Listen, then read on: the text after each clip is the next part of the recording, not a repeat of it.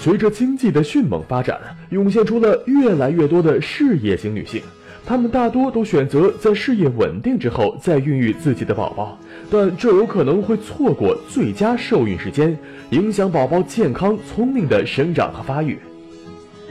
研究表明，我国女性最佳受孕年龄为二十四至三十岁，这时准妈妈们的生理与心理都已经趋于成熟。卵子的质量也比较高，有利于优生优育。然而，年龄超过三十五岁的女王们受孕就属于高龄产妇了，这对女王和宝宝都不利。女性的卵子在性成熟后处于不断消耗的状态，年龄越大，卵子越少，质量也就越差。当女性超过三十五岁后，卵细胞在分裂过程中就容易发生染色体异常。此时受孕容易发生流产、胎儿畸形，甚至死胎、低出生体重儿、先天愚性儿的几率也会明显升高。同时，女性腹部、盆底及产道肌肉张力也会随之减弱，更容易发生难产。随着年龄的增大，不孕的几率增高，妊娠期高血压、妊娠期糖尿病等产科合并症的发生率也会随之升高。虽然男性年龄过大也会影响宝宝发育，但是男性精子是重复制造的，相比之下，高龄准爸爸对孩子的影响比高龄准妈妈要小得多。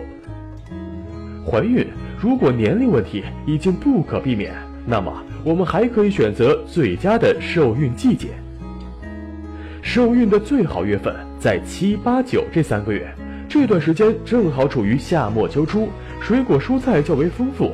有利于孕妇营养补充，而分娩正好到了次年的四至六月，春末初夏时节，气候温和，坐月子也不会那么难熬。季节确定了，接下来就是时间了。想要最高质量的宝宝并尽快受孕，女性最好选择下午五至七时这段时间。研究发现，男性精子数量和质量在一天中变化很大。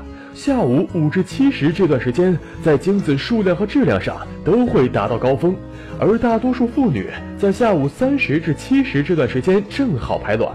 当然，排卵日前后几天都可以受孕。做好了孕育的准备，准爸爸就要在准妈妈排卵期前的五至七天养精蓄锐了，因为尽管睾丸每天都能产生数亿的精子。但一次射精后要五至七天，精子才能再度成熟和达到足够的数量。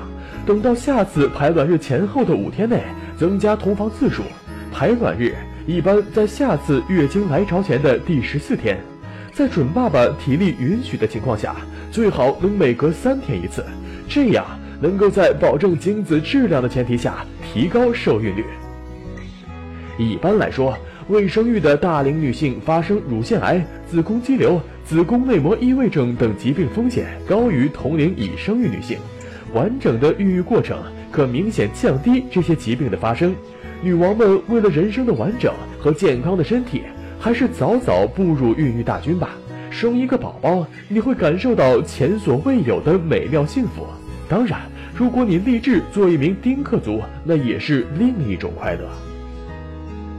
打开微信，搜索“十月呵护”公众号并关注，我们将全天二十四小时为您解答各种孕期问题。